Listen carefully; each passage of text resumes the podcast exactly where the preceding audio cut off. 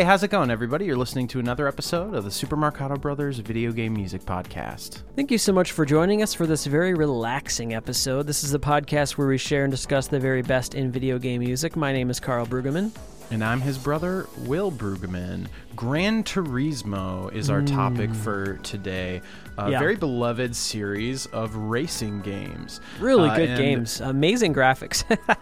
Yeah, and I mean, I think there's a long history of racing games featuring excellent music because I think racing games really go back to some of the early kind of empowerment fantasies that I think the average individual, when faced with the technology and the innovation of video games, was like, okay, what are the things that I want to do? What sounds fun, but I don't need to cause myself bodily harm? And I think the idea of racing really fast in a car is a pretty elemental and um, but yet like common desire that I think a lot Yeah. of people have, and it's nowadays it actually racing games seem sort of like quaint and simple that they're just they're so much almost like simulations in a way. well, well, that's the thing is is the GT series. Uh, Carlos was giving me some really good info and insight about it, but it's a very realistic series. It's it's a simulation series. He says that he says that there's a lot of customization, uh, and some people even call the Gran Turismo series a car PG series. And one thing I do want to say about the playlist today is. Uh, it's a little more specific than just going through all of the Gran Turismo series. We're only playing music from 4, 5, and 6 with a heavy emphasis on 6. And it's all really chill, kind of jazz, fusion, loungy music that I think Carlos uh, believes is mostly menu music. Uh, there's other types of music in the series, more like uh, exciting electronic, techno music, rock, stuff like that, licensed songs. We're not focusing on that stuff today. Yeah, so it's an interesting uh, topic, but I think one of the things that excites me about today's episode is putting all of this music that is in that more sort of background, loungy, public Yes. domain, elevator music style. It, it gets to put all of this in a context where I feel like It's true. i- in the overall game, uh, you know, if you were playing this, this is probably the kind of music that would seem like background that you probably aren't that likely to pay attention to. So I think it's fitting that we do an episode spotlighting on this because when you have a licensed song and things like that, oftentimes those decisions are part of the marketing for a game, and that's part of what they're trying to sell to their audience. But what's interesting about this music is almost all of this music we're playing today, without exception, is really designed to uh, be a sort of subtle element in the background to enhance the player's mood, the feeling of atmosphere, and just being comfortable in this world where you're making so many choices. You're essentially, a lot of the game is probably dealing with menu navigation. And uh, we've seen so many different video games take this sort of spacey, fusiony, retro, Yeah. and melodic approach. Sonic Mega that Collection-y. yeah, I mean, I, I there is something to that. I mean, I, there's a lot of sports games. This does put me in mind of. It makes me think a lot of like the Wii Sports games or Wii Sports Resort. One of the very that. cool things about the music of the GT series is some of the earlier entries, they actually got Masahiro Ando of T Square fame to do the music. Now, we do have a little bit of his music today, but there's another member of T Square that also worked on some later entries in the series. So that's that's kind of a cool connection. So yes, today um, it's going to be a lot of music from GT6 um, a handful from five, and just two from four. So what you heard playing in was actually from six. It was called Gurney's Eagle, and uh, that was composed by, I think it might be, I don't know if this is a real name or an artist name, Naoki Naotio Chiba. Um, so that that's the artist of that opening track. And what we're gonna do now is we're gonna move back to GT5, uh, which which the the music we're playing uh, from that is very loungy, very chill. And then the stuff that we're gonna do from four, I thought they would be a good um, kind of middle of the episode palate cleanser. It's a little bit more rocking, actually. The two tracks we're playing from four, and then we'll come back to the, the lounge vibe. I thought this was fitting also because as we're recording this, it's it's Will's the very end of his summer before he starts his semester. So I thought this would be a good episode to, to, for Will to put his feet up. So well, and seeing as I don't plan to do any more uh, ed- education in an institution after this, I mean, who knows? Maybe I'll get my PhD in music someday, but I I strongly doubt that. Which would make this, in all likelihood, the last you know summer vacation or summer break. That's crazy, that I'll man. ever get in my life. And so I, I look forward to hopefully next year after I graduate, just kind of hitting the ground running. And That would I'm be someone great. who likes to keep busy, so I that's think it'll true. Be, so I, so I'm yes, that ready was to say farewell to summer vacations. That was Gurney's Eagle. We're now going to go back to Gran Turismo 5. And this first track we're going to play uh, was composed by Rio Sonoda. It's called Smoker's Lament. Here we go.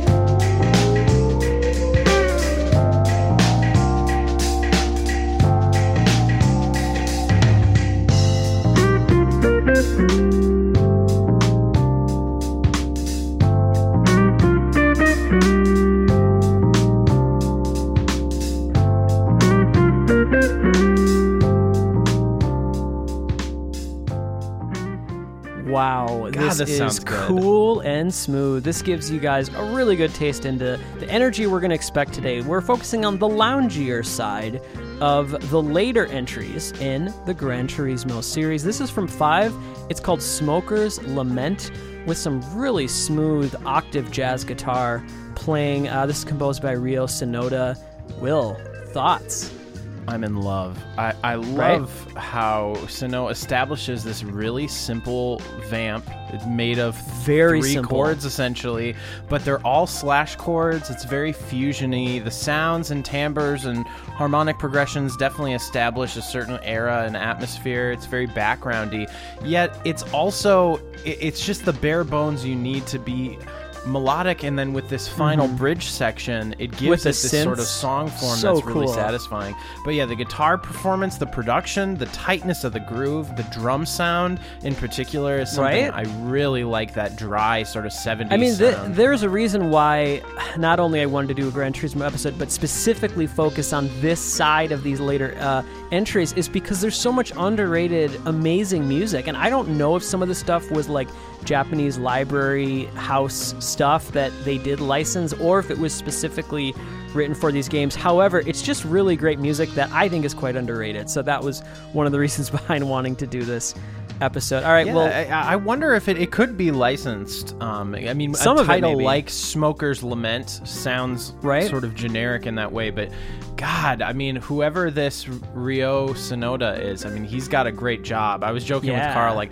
he seems like I picture him being like sort of young and kind of millennially and like smoking a vape and kind of like I, it just has this sort of. It, it- what's interesting is that this music sounds retro, but it's really cool. Like it, it feels This almost music on the is cutting edge at the same on, time. on the whole playlist is very cool. Uh, this next track we're going to move to is a little more straight up jazzy, kind of jazz Latin. Uh, again, very retro. It's called Holiday, and this was composed by Taroma Koshida. Let's check it out.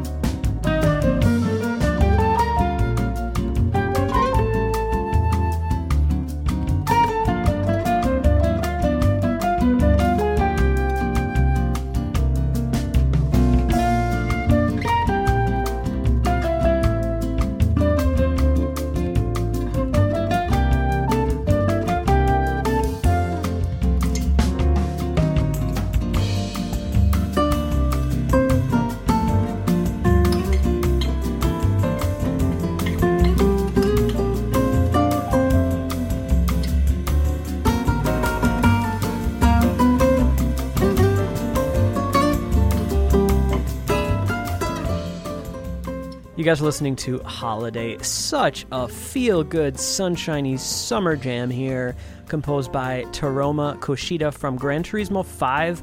And Carlos is estimating that 90% of the music on today's playlist is probably menu music. This is amazing. Oh my god, this is outstanding. I, I can't imagine a world where this isn't track of the week. Uh, but You're gonna I love we're this just playlist. getting started. I was joking with Carl. This should play at every holiday gas station in the U.S. It's so Yeah, incredibly it, delightful. It would make me feel like I'm on vacation every time I walk in, which that would be great.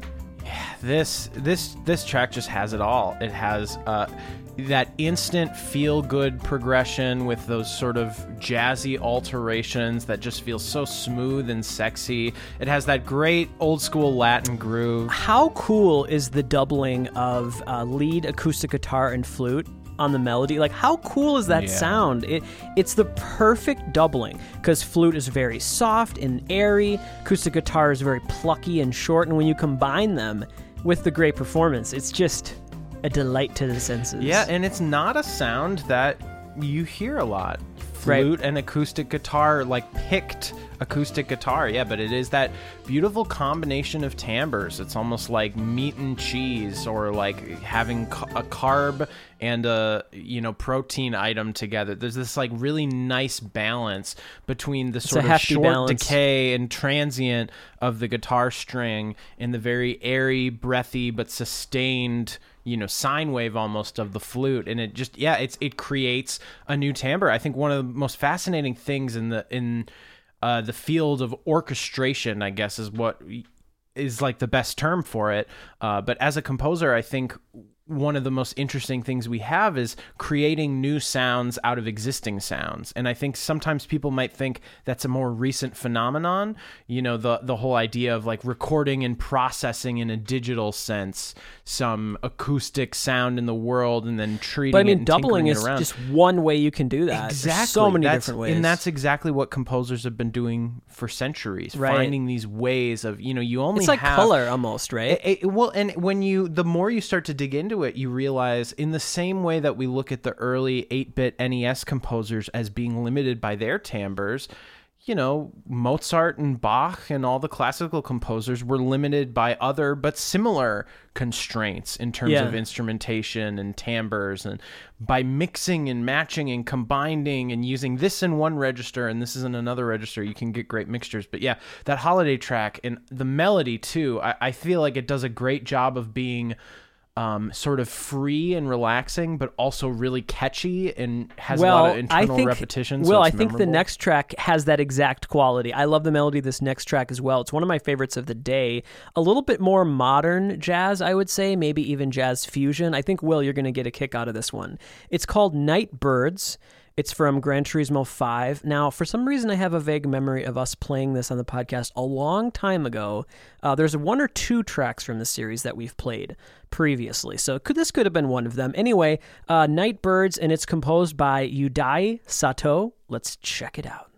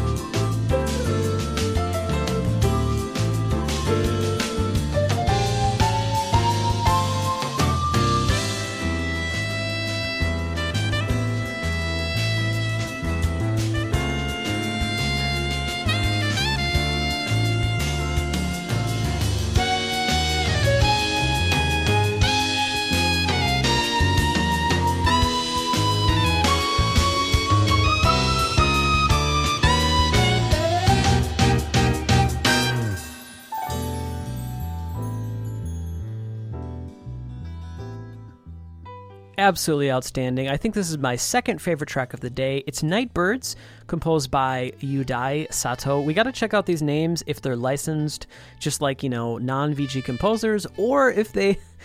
Uh, were just you know hired to work on these games. I don't know, but it's from uh, GT5, and it's such a great track. For the most part, it's this trio uh, piano, which uh, you know maybe that person eventually plays the synth, which is right with his right hand. But then you also have obviously bass and drums. It's a cool, it's a very cool sound because it has this like modern virtuosic jazz performance that reminds us of some some groups like the Bad Plus, experimental groups, but you get a groove and a melody that's very traditional and very pleasing. So it's a cool combination. Well, very traditional and pleasing, but it, it has a, a distinct sort of Japanese touch. Da da da da da da da. Like that kind of phrase is just, I can't even describe why. Even if I were to break it apart and analyze it, it just gives me a feeling that it just sounds Japanese to me. Like if I if I heard this out of context, I would think that is this sounds like it was composed by a Japanese composer. Well, it definitely it's was. Like, it isn't the it isn't the performance and arrangement that's making me think that. It's- yeah, the notes of the melody, Well, which is what again cool that, reinforces um, why I think melody is such an important part of I- I authoring actually- a musical voice. I like this style where the entire head uh, is basically a tr- that trio that I mentioned, but then all of a sudden the sax comes in just to blow, you know, later on. Which I don't know. I think that's cool when like you add another player who's not on the head. I think I think that's a really cool touch. Well, and they're playing a lot of those out notes in the solo, you know, like playing Yeah. whether it's polytonal or just chromatic, but it's sort of thinking of scales and networks that are maybe like a tritone away or a minor third away. So you're getting all of these really interesting, colorful notes, but it's executed with such elegance. I agree with you, Carl. I like delaying the saxophone's entrance until then because to me, I think it keeps the sonic palette from feeling overly cliche. Exactly. Um, and it allows And it's a fun solo surprise. to really be powerful. this but yeah, everything is about this so outstanding. One thing I want to call out: there's this interesting, you know, you have that simple melodic idea that we mentioned, but then in you know, a lot of songs have a sort of form where you have an idea. You know, on the one chord, and then you go to the four chord and repeat sort of the same sort of idea. Or there's a lot of old Broadway songs where it'll go up a minor third, or jazz songs where then it'll go down a whole step and kind of play the Right. whole idea, you know, a whole step down. There's a lot of Bernard Herrmann melodies like this. But this song is really interesting. And I think what they get away with is they the melodic phrase upon the second half of the, you know, A section is l- much lower in the register but i think the and there is a modulation that happens but it's also being voiced with different chords where before it was like you know uh two five one. Now it's a different set of chords to harmonize. Yeah, it's really cool. It's Idea. very so it's a very subtle way of getting into a different key, and it it's a type of modulation that just feels distinct. It's like, oh, I've never heard that before in a song. Oh, God, so good. All right, let's move on to another track from GT5. This is Sunday, composed by Taroma Koshida. Here we go.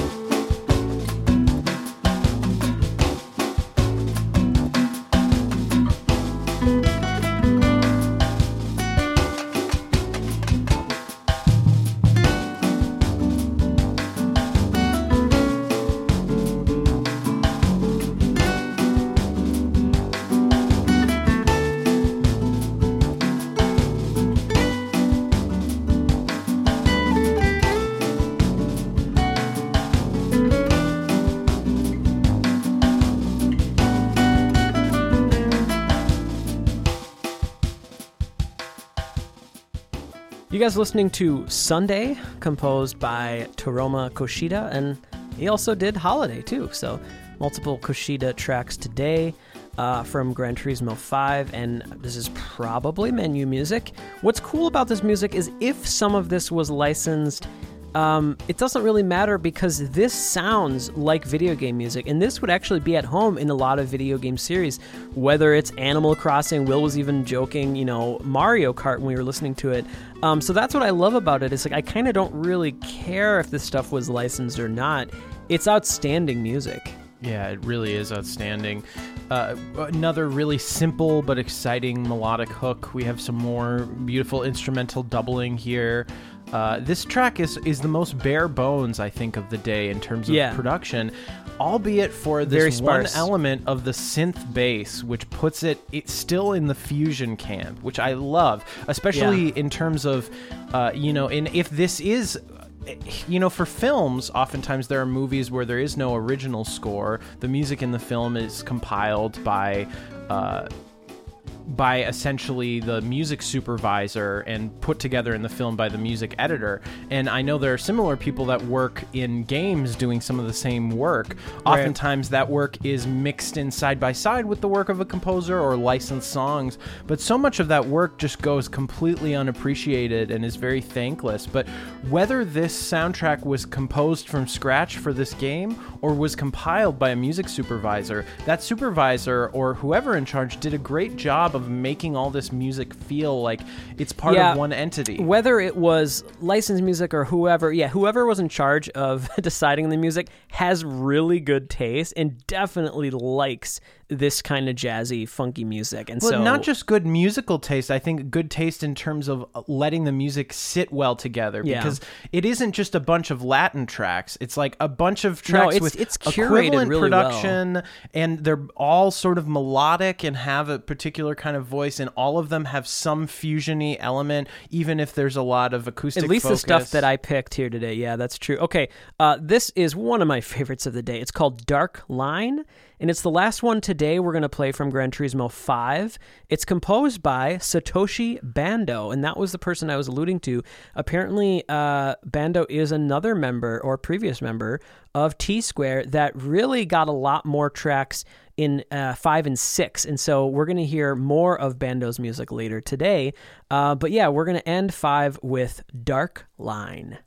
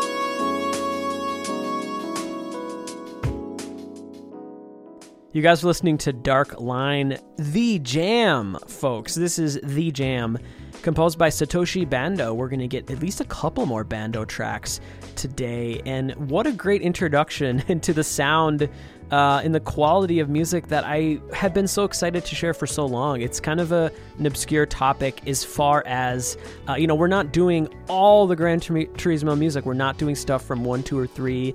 And there's probably a lot of exciting, like techno stuff and rock stuff um, that you know people might be expecting that we're not doing today. So it's a little bit more obscure, but man, part of me wants to great. play this song in the Marcato band. That'd be hilarious. Just like in earnest. I mean, it's just so good. It's yeah, so it's phenomenal music. and I, something that we have to call out the auto pan Yeah, uh, the on Rhodes. the Rhodes at the beginning, which is uh, such a common sound, and we've heard that on other tracks. But that auto pan, where it's sort of uh, the panning of the electric piano is going back and forth. It's the traditional effect. sound, but here Uh, it's, but it's the way that it's used here, and often it is an effect for that auto pan to not necessarily be in the metered sync of the track. But what's Mm-hmm. so cool about how this one starts is it starts with just Rhodes, and the auto pan is so extreme you can't help but notice it and put the sort of chords that again we have no framework so when it starts off you almost hear the auto pan as a rhythmic entity Yeah, it's but so then as the rest of the groove comes in, you realize that Rhodes part was pretty syncopated, and now this auto pan just clashes with everything, and it starts to turn into this interesting polyrhythm. And it's like you can feel it. For me, it was like my head was vibrating. I was like feeling the panning effect at a different rhythmic time than everything else, and it was just such a cool and powerful sound but a very simple approach. It's just combining two simple elements. Is often like we talk about with music you know a simple melody and a simple chord progression but you put them together and have something interesting. Here it's kind of like you know Rhodes with auto pan. It's almost a cliche. And then this f- sort of funk groove that n- nothing negative about these things but on their own they're not distinct. But when it was introduced in this way it felt What I like oh that's a cool effect i've never heard before. All of Bando's tracks, like the rhythms were so interesting. And what I found interesting is that Carlos told me that Satoshi Bando is or was a dr- the drummer for T Square, one of the drummers. Uh, and so this is a drummer that's also obviously an incredible composer too. So that's very cool. All right, we're gonna move to just a couple of tracks from Gran Turismo 4.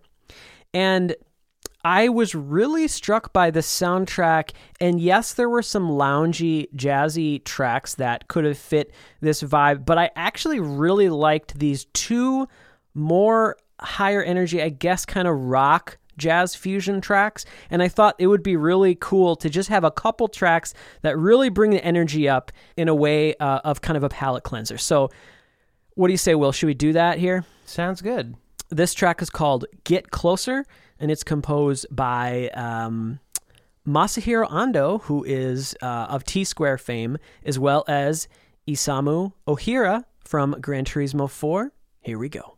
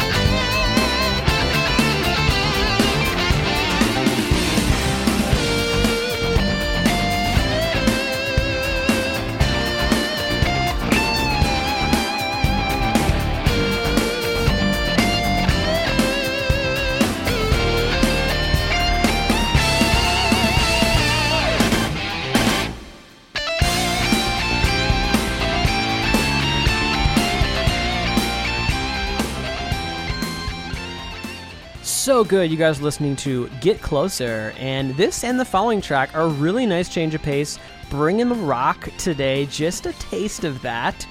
Um, and if you like this sound, you can check out more of the series. I think more of the earlier entries may have had a little more of this. Um, but still, I mean, this is a really standout track. Outstanding, composed by Masahiro Ando as well as Isamu Ohira. This is like Sonic 3 good. It's like really well composed. It's amazing. Exceptional melodies built out of these really guitar centric riffs that just Yeah. sound really fun to play and they hit hard with this Fun and production. cheesy the tone and of that lead inducing. it- yeah, it's it's cheesy, but it's very well executed. It's like this is anyone who listens to this and says, "Oh, it's so saccharine and cliche and over the top." It's like, okay, I challenge you to make something that is this polished, this tight, It's incredibly well crafted and composed and engineered. I just, I'm I'm a big fan of it. The drums to me are kind of the weak link of this track. Yeah. they they, they have. They they're sort of sound like they're not totally committing to an aesthetic. Like they have sort of a roomier, punchy tone that I like, but it doesn't hit hard enough and it doesn't feel aggressive enough. I hope it's not uh. Satoshi Bando here on the drums because we, we were just praising his music, and so hopefully maybe that's a different. well, and drummer. it's not. I'm not criticizing the playing. It's more the production. Maybe of just how the, the drums sound of it, yeah. sound. Sonically, I, I just I feel hear like ya. I like that they're a little more roomy, but there's something false about it. Like it, it's not as polished as the rest of the track. You know, you know what's tough, man, is like this almost would have felt more at home if it was engineered and recorded in the 80s and you got that 80s gated reverb thing. Right. To do it now, or not now, but to do it in the 2000s, I think is kind of tricky. Yeah, it is tricky. I mean, I think it's hard to. I mean, having a good drum sound is maybe like the hardest thing in It's definitely the music hardest production world. And I mean, it, I think it's telling why so much of our modern music just almost opts out from even Yeah. attempting a cool drum sound and just Yep. goes with the same 808 808s, sounds yeah. again and again and again with minor to sometimes no processing on it, which is funny because people in the 80s didn't even like that. Because to them, they were like, these just sound awful. They sound fake. And they, they were exploring all these crazy over the top drum sounds. And then who knows that like that technology was just a few decades too early and that uh, a, a future generation would be like, yeah, that's good enough. We'll just go with that. But like, yeah, getting a great drum sound is takes so much so much hard work. It really and, does. I mean, I think we have already heard it early. Some of the earlier Oh, tracks we were and we're gonna like hear that more. Smoker's Lament. There's a lot of great drums. Incredible drum sound. on today's episode. This next track is is an oddball. It's so cool. It's called Green Monster. It's again from Four. Uh, again composed by Ando and Ohira, I think. And what's cool about it is the beginning mixes in like metal with jazz fusion. It's it's interesting, and then it goes into something a lot more expected. Uh, it's a cool track. It's Green Monster.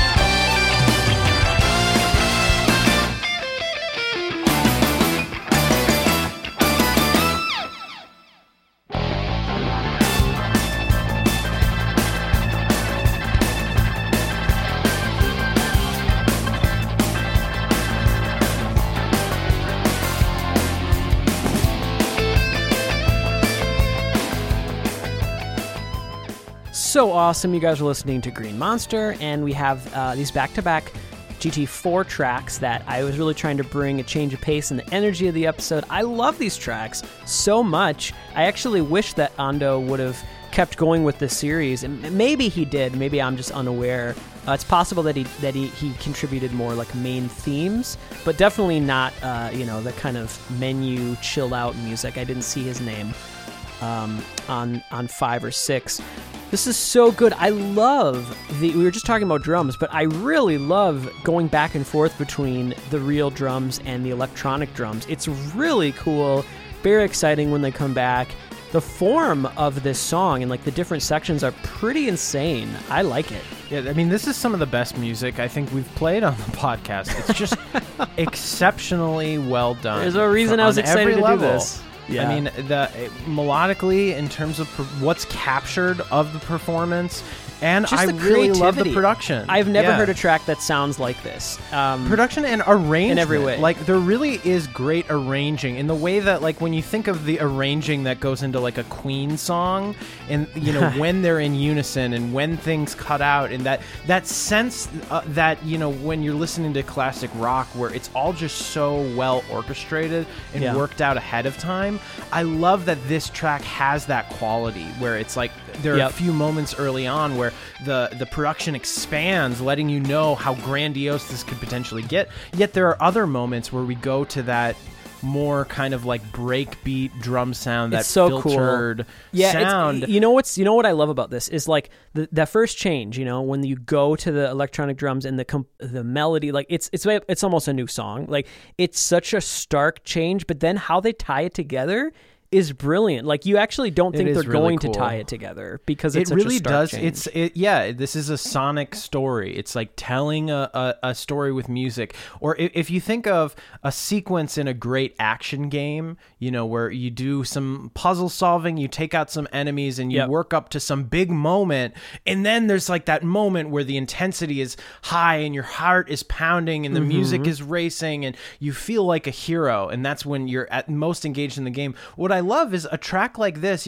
on its own just the music divorced of all context there's a similar instinct for narrative and storytelling of, like, actually- it starts off letting you know kind of how big getting a little flavor of how big this track is going to go before Mm-hmm. reducing it and that's almost the equivalent of like you know the in medias res the like starting in the middle of something and then going back to slow down and tell the story and then building up to this big climactic finish You know, Will, I actually have a feeling, and Carlos can correct me if I'm wrong here, that these two tracks we played from four, I could see these being actual in game tracks because the energy is there. Uh, they actually don't scream menu music to me, so I'd be interested to see if that was the case. But okay, anyway, guys, we're going to move on to Gran Turismo 6. Uh, we have a lot of this music here today, and it's so good. We're going to go back to the loungy vibes. Let's play a track called Red which was composed by Yuki Oike.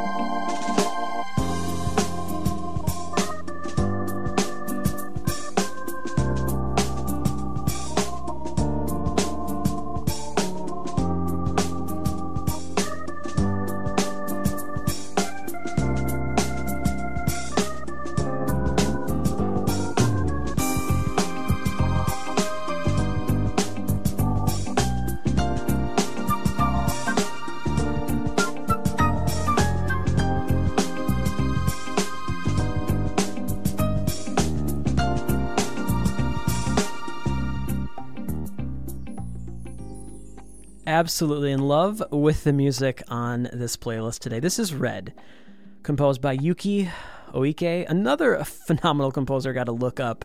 This is from Gran Turismo 6, which has an insanely big soundtrack. And there's so many tracks that feel like kind of loungy background music that must be menus. Um, and a lot of them start off with the genre of what the track is, so jazz or lounge. Or, there is some rock, some other electronic, some other genres that might not be represented today. But yeah, it's crazy. Uh, definitely check out the, the soundtrack to Six because it's so big and there's so much great stuff in it. How about this track, Red, though, Will? Yeah, the the groove and production again is really delightful and getting some interesting sort of cheesy sounds there with those what almost sound like it's interesting the style of this track it makes me think of pop music production from like 2002 or 3. early 2000s like the, yeah. these sort of flute samples the synth strings but it's, it's, just the particular mixture of elements of synths and more electric and acoustic instruments has this sort of innocence to it and this sort but, of yeah but the music we'll is kind of this acid jazz that. 70s yeah. slash early 90s kind of thing it's Oh, I, I, I could almost hear Jamiroquai singing on top of this or something. It's it's such a good track, though, man. It, it this is, is an embarrassment of riches. It definitely today. is asking for some sort of vocal element. Yeah, I think so. Well, let's see what we got next. Um, we're gonna go back to something a little more retro here. This is a really relaxing piece of music. It's called "Time to Rest," and this one was composed by Yu Manabe, again from Six. Here we go.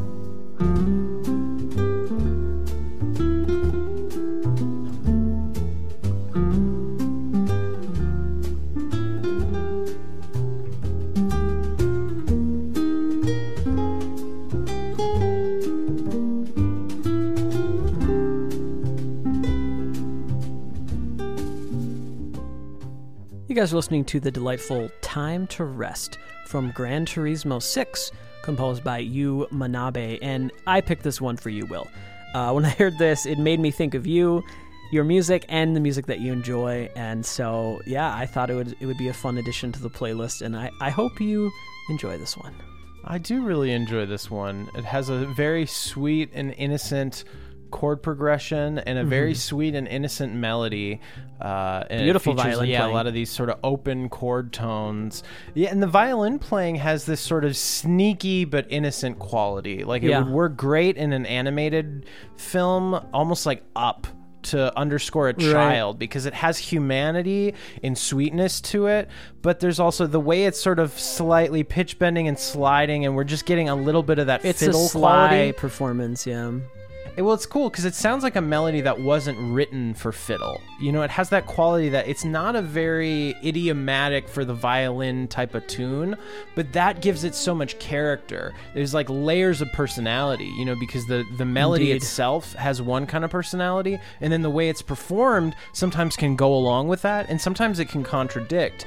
And I think that's a, another great thing that as like media composers, there's so much potential for how to characterize a person or an event or a game or a movie or whatever because some there are so many ways it's like even if you have I mean I think something like the hit points are a perfect example of it's like how can they do such faithful and interesting covers of something like Guile's theme but be this also be off this authentic bluegrass band? Yeah, Like, it has that those quality two for things sure. jive but it's like there's just so many ways to characterize a melody there's so many different schemes If that I- one can choose if I remember correctly, uh, all of Yu Manabe's compositions on Six were right next to each other in the soundtrack, and I think they all had violin. I think they were all this sound, and so that is very curious to me if they got, you know, a few different tracks from a Yu Manabe album or part of a license thing, or if he composed those specific tracks for the game. Very curious about that. Uh, all right, folks, it's time to move on to this week's track of the week and it was a really tough choice for me. We'll see if Will agrees with me on this one. Um, it's composed by Yudai Sato, who's my favorite composer of the day. He composed that Night Birds that I was so into earlier in the episode, and he composed this. It's called The Power of GT. So finally, we have a title that feels like it belongs in, in a Gran Turismo game. It's such a cool track. I can't wait for you to hear this, Will. Let's all check out The Power of GT.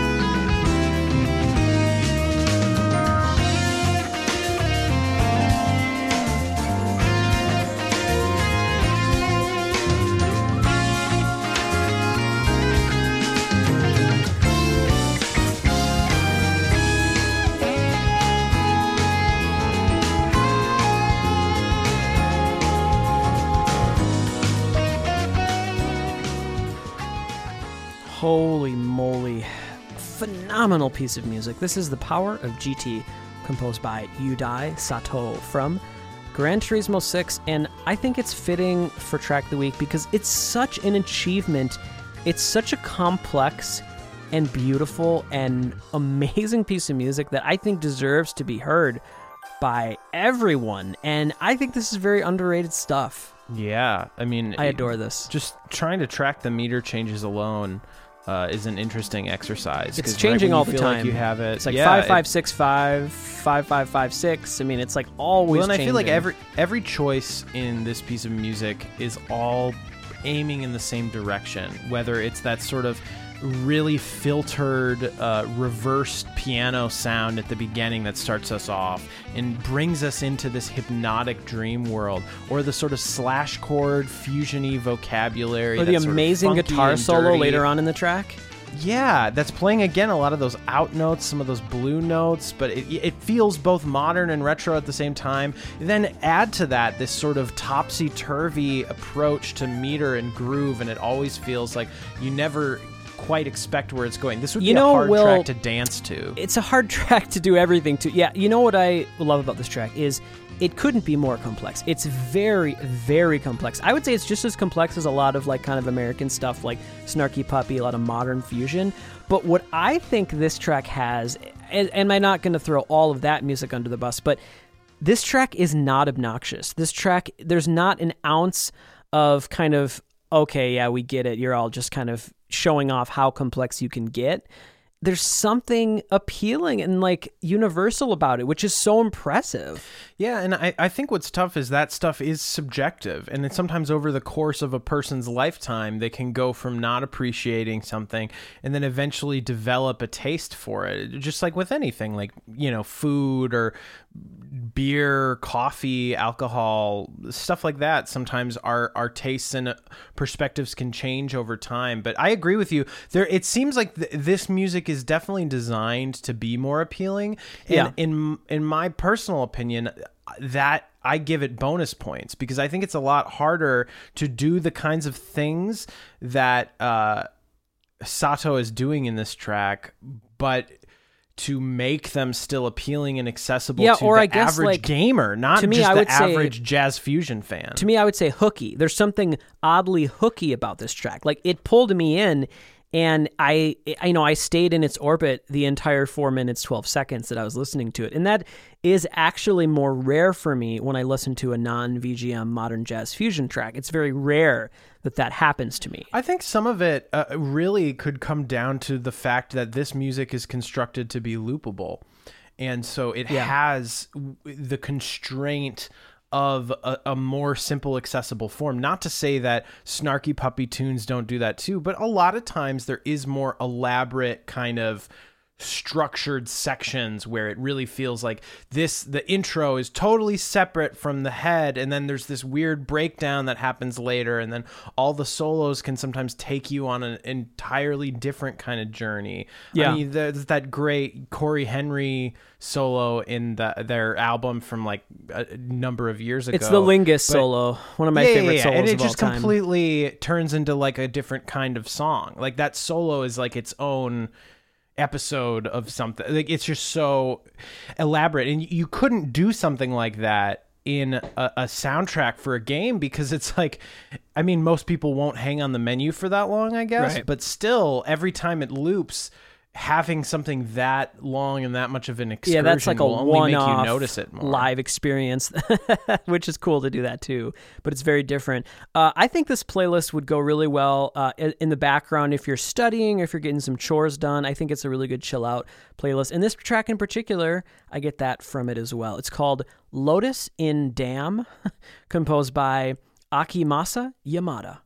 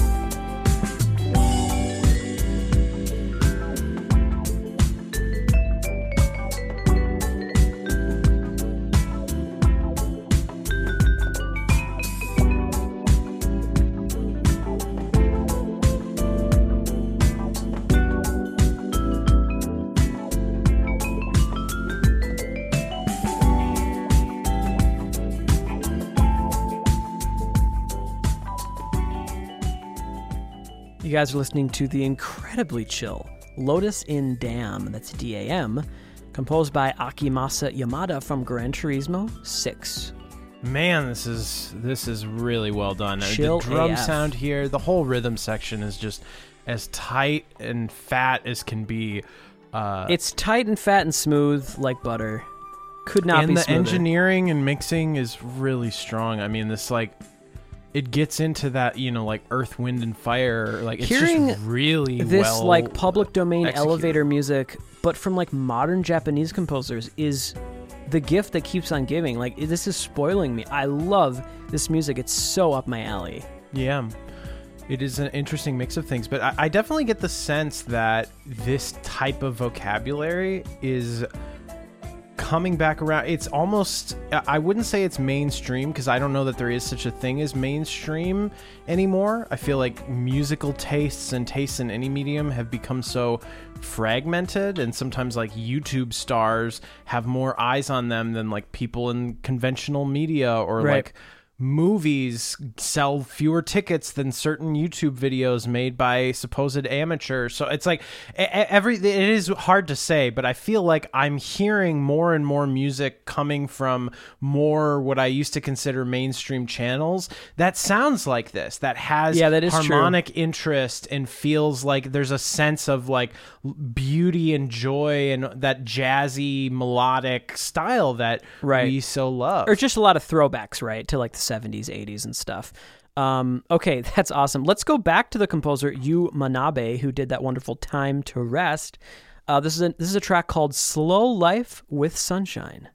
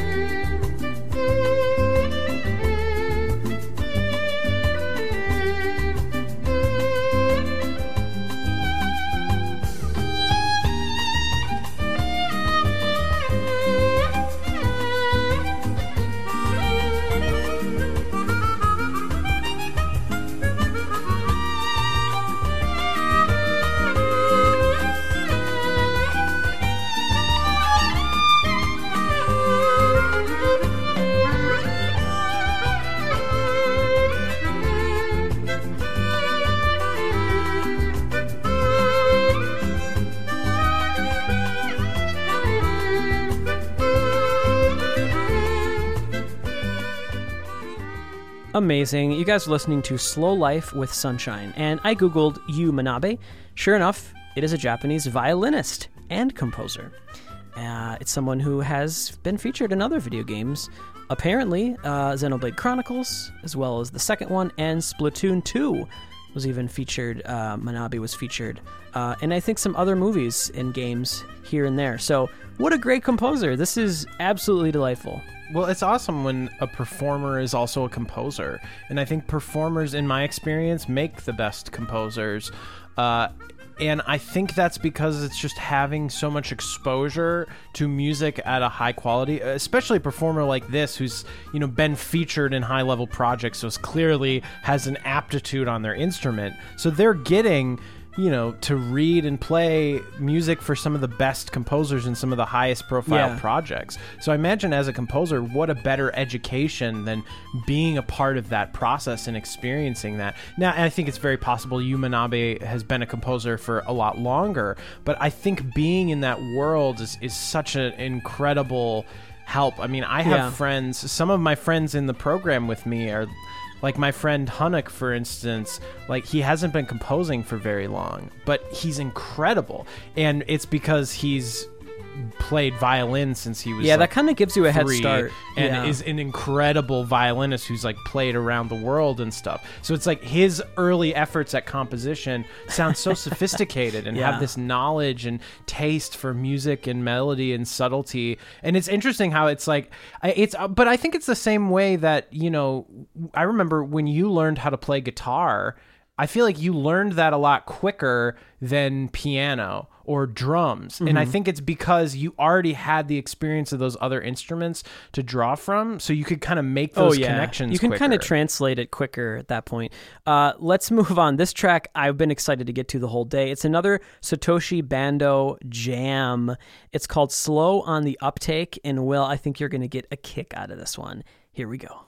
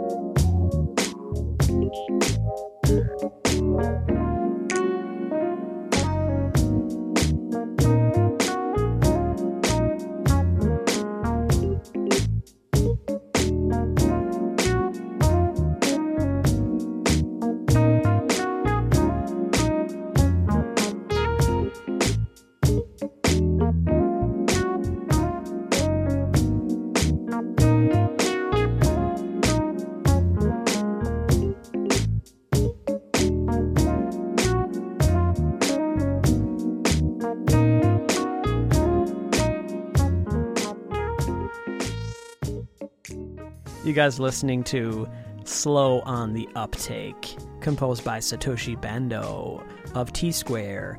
This is from GT6 and there's a lot of American pop, R&B, hip hop love uh, that Bando is injecting in this track. I mean, Will was joking when we were listening to it, and I was hearing that too. It feels like a T Pain song that you're just muting the vocals or something. I mean, there's there Or there's the just, vocals are that sort of piano and yeah, it's line. it's so sexy, so cool. It has a little bit of that drunk kind of rhythmic disparity happening in a really good way. A good amount of that. Well, there's a there's a great uh, Ludacris song that features T Pain, and by features I mean T Pain wrote it and came up with the yeah. hook and the musical groove. But it's called uh, One More Drink, um, Right. And it's super sexy and has this kind of like slow jam. I love to it. hearing that kind of American style coming from someone like Satoshi Bando. I think it's really Yeah. cool.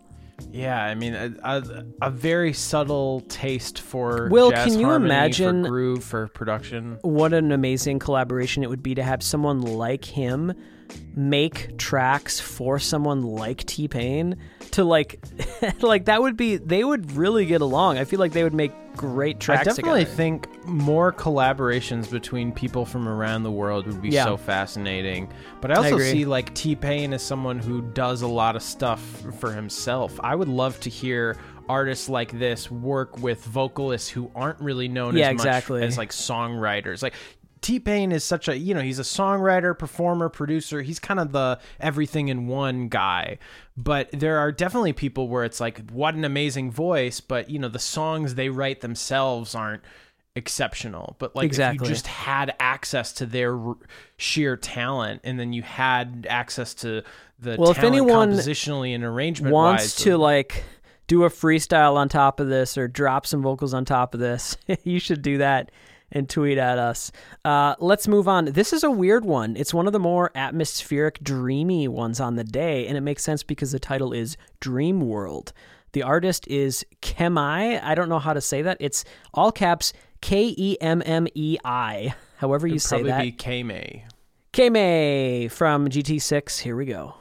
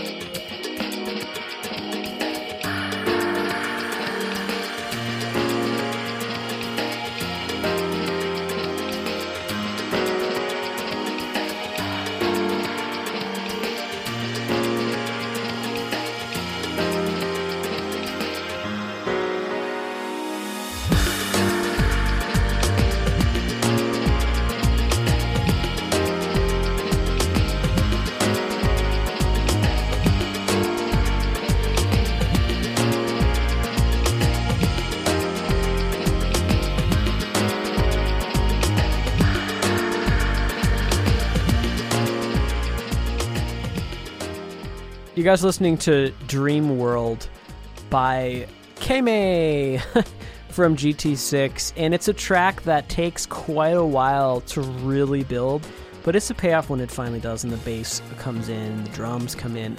Man, it's cool. It's this really strange cycle of seventh chords, uh, very patty, very ethereal, but groovy and oddly hooky. I'm a Well, fan of it. It's interesting. It's the kind of progression that I was talking to Carl when we were listening to it. That it's like this is a piece of music that I feel like couldn't have been created, or I mean, it could have, but it wouldn't have been created before the advent of all of our digital musical tools. And this chord progression, every single chord is a basically like a minor nine or almost a minor thirteen chord. Yeah, that's true. It's seventh more chord extended with than these seven, yeah. extensions, but because it's all sort of equivalent, Just move it up and down and up and parallel, down. Just move you get- around. it's so chromatic because notes that were once flat are now natural, or ones that were once natural are now sharp. You know, this is a track where anything goes. Uh, there are no rules, and that's what makes it feel dreamy and vast. And I think but it's also it's it, what's cool about that is its complexity its avoidance of conventional tonality is it, it it's almost like it's distinct from if you look at the way chromaticism emerged in classical music it got so much denser and more complicated than this and i think that's because they were so still concerned with all these rules about voice leading and everything Right. and th- there, there had to be so much logic and justification behind the use of dissonance and even as music got really dissonant and complex but what's cool is once you start being able to have you know a keyboard setting where you hold down a single note and Mm-hmm. it basically plays a minor seventh chord built with that on the root well then you can start taking that as a paintbrush and just playing notes around the keyboard, and you can. It's funny how of- that actually does work. Yeah. It has to work in the right context. Like, you know, Kemmei here really makes that feel natural, especially when the groove comes in. Like, because the groove is something that is a little more structured and simple. And so, you know, it, it makes sense in, in this particular track. And you hear it so many times, Yeah. so you get used to it. But Well, wow, it's what the a cool kind of, one. It's the kind of thing too that I feel like wouldn't have exactly existed before our before our ears have been trained to that kind of stuff from It was the right time. music. Yeah. But yet it's like it was waiting there for anyone to use. Stravinsky could have done it, but he didn't for whatever reason. Well, I'm glad Kemmei did. Uh, let's move on to a really interesting piece of modern jazz called Mr. Svensson's Coffee Break in Heaven. This has got to be licensed. This has got to be an outside piece. It's by Taku Yabuki, and to me, this track is very reminiscent of some more Western modern jazz, like the Bad Plus, actually. So it's a pretty interesting piece. Let's take a listen.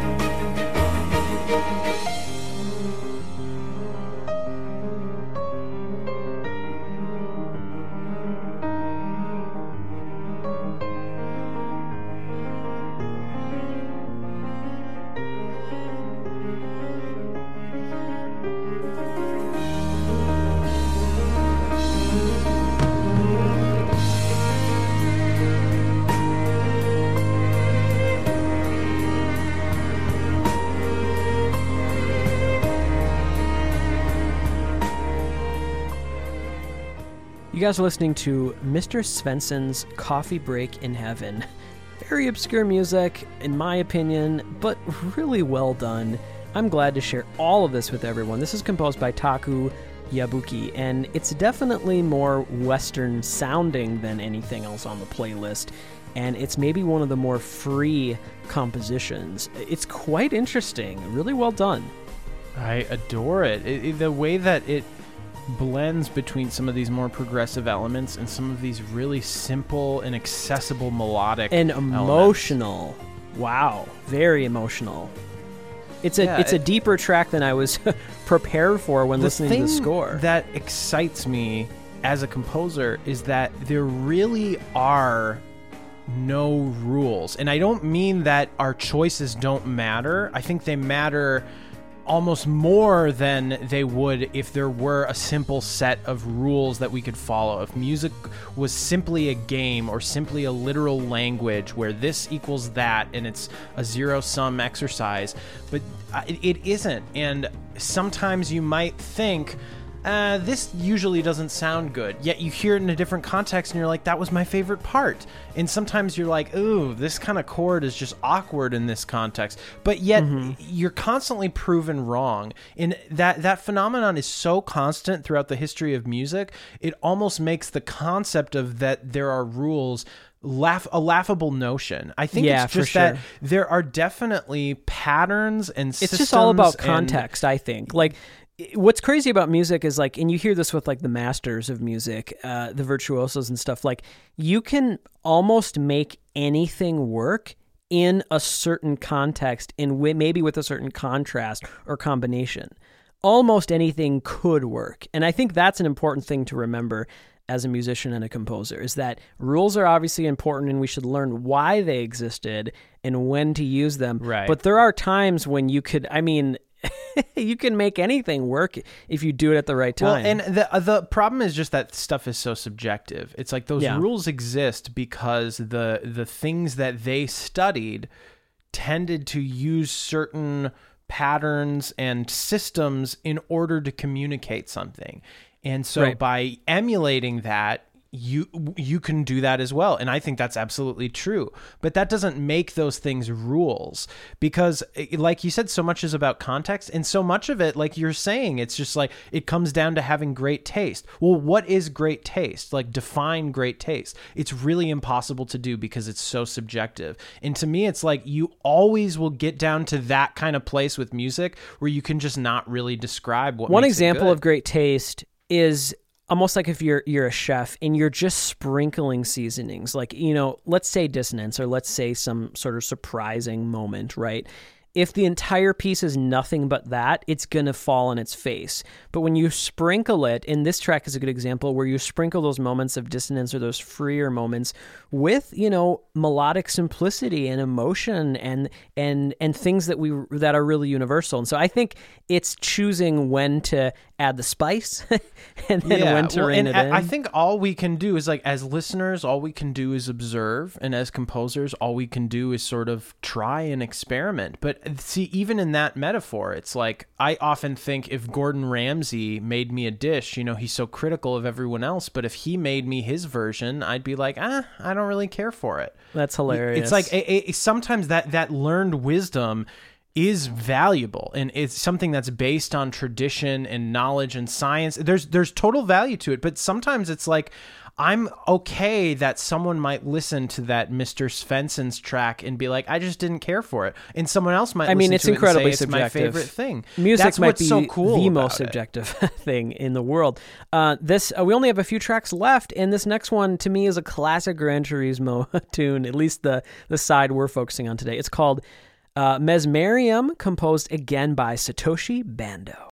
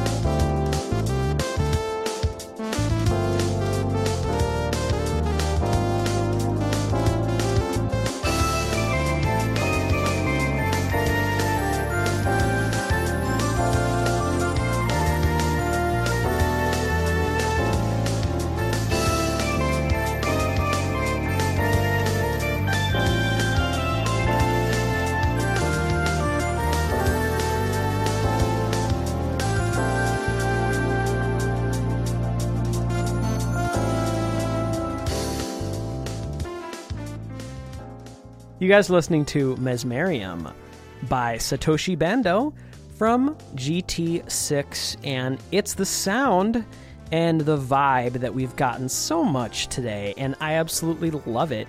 You know, I was Googling this track and the previous track, and I will say that at least on Google, I can't find anywhere else where this tune exists other than Gran Turismo 6 results. And so it appears like a lot of this music was written for this game. Maybe. I don't know for sure. But I think the cool thing though is like almost of any game matter. music that we've played, I feel the most comfortable analyzing and discussing this stuff outside of context from the game because Yeah, frankly it yeah. doesn't have anything to do it's like this is background It's just good jazz music, in the yeah, truest absolutely. sense. Uh, and so analyzing it as music, it's I mean that's how it was created. That's what's it's so I think for, our yeah. analysis of you know melody and harmony and groove and production and the drum sound and all that it's like that's more accurate to what Satoshi Bando was thinking when working on this. So I, I totally of feel agree. like it's different when you're looking at something more narrative driven where it's like I wasn't thinking about a flat 9, I was trying to score the scene, you know. Yeah, when we have examples like menu music or sometimes even credits, uh, you know, more background music, it is more of a luxury for us because we don't have to worry about the context as much. Uh, this next track we're going to play, this is the last of the day other than the playout. It's called Arcade Mode. So that is a little more clear what this is. It's composed by Akimasa Yamada. Uh, who comes back? Uh, we heard Yamada in that track called Lotus in Dam before. Um, let's take a listen to Arcade Mode.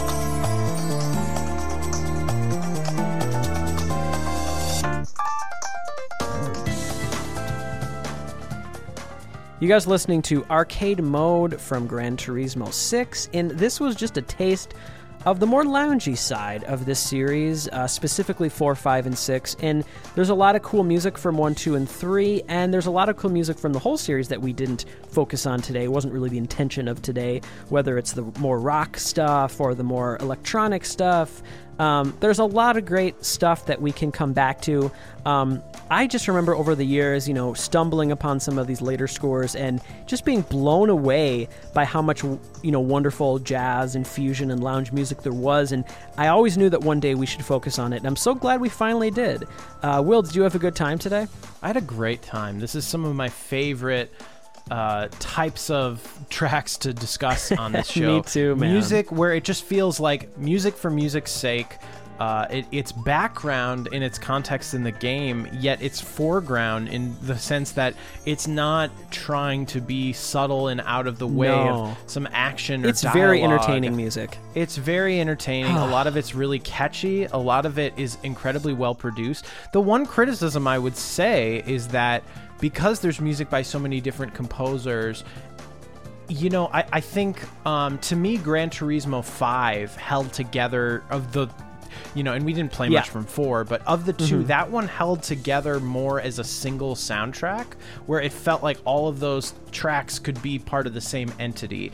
Where Yeah, I hear what you're this saying, one and I think a you're little right. more distinct, where it's like the Yu Manabe I tracks think- are very much the Yu Manabe, and the Dream World by Kemmei was very different than the you know Coffee Break in Heaven. Well, I think the playlist today is indicative of the whole scores because six is probably like four times bigger than five. Like it's it's a massive score, and it's almost like they just kind of got random tracks in many different genres. Where five felt a little more uh, specifically curated. So that's interesting that you say that. I think that's Which I true. mean, you know, i i we shouldn't say that there's no context. This music is part of the experience of the game, and I think as game music and in terms of setting up a particular atmosphere that tells you something about the world. I would say that I think five actually succeeds a little more in the way that I feel like to me, I know everyone loves the the new Smash Brothers game, which I do like on the Switch, but to me there's so much music in the way that it plays is almost random that Yeah. it actually feels less special than the old Well, Smash sometimes Brothers less games is where there was only sure. one track per stage. And I feel like they've expanded the content to the point that it's almost like no one's having a shared experience anymore. It's like every time you play the yeah, game, I, the last thing I want to say is if anyone is a, a you know especially a fan of of rock uh, music, like I, I am thinking like Brian Kelly, for example, uh, you should check out GT6 because you know a lot of the music we played, the track titles would be parentheses jazz or parentheses lounge you know so almost all the stuff we played maybe had those parentheses but there's an entire section that's rock that i didn't choose from but that it's solid stuff and so it's pretty wild how much music there is in the series we're going to play you guys out with we're a really chill. We're here to vape. we're here to just have a good time. We're going to play you out with a really chill jazz tune that is very happy. It's Expressway, composed by Daisuke Kawai from GT6. That's about it. I think we should get out of your hair. Yeah, we do have to mention. Uh, we do have to mention that we recently released Hero of Legend, uh, season True. of Shadow, and that was a couple weeks ago that that came out. But at the time that you're listening to this, that album is now also available. In addition to our Bandcamp, it's available on Apple Music, Spotify, and I think will continue to be added to other apps and services that allow Yeah. you to listen to your favorite music. So So check it out if you haven't, folks. I think you'll get a kick out of it. yeah, I, we still definitely recommend uh, getting it on Bandcamp for sure because when Yeah. you do that, um, not only does more of the money go to us, uh, which we appreciate, but you also get that PDF art booklet that has more of Carlos's incredible images and it has more. It has the prose that you know Marty has written, and it kind of is designed to look like an old video game instruction manual.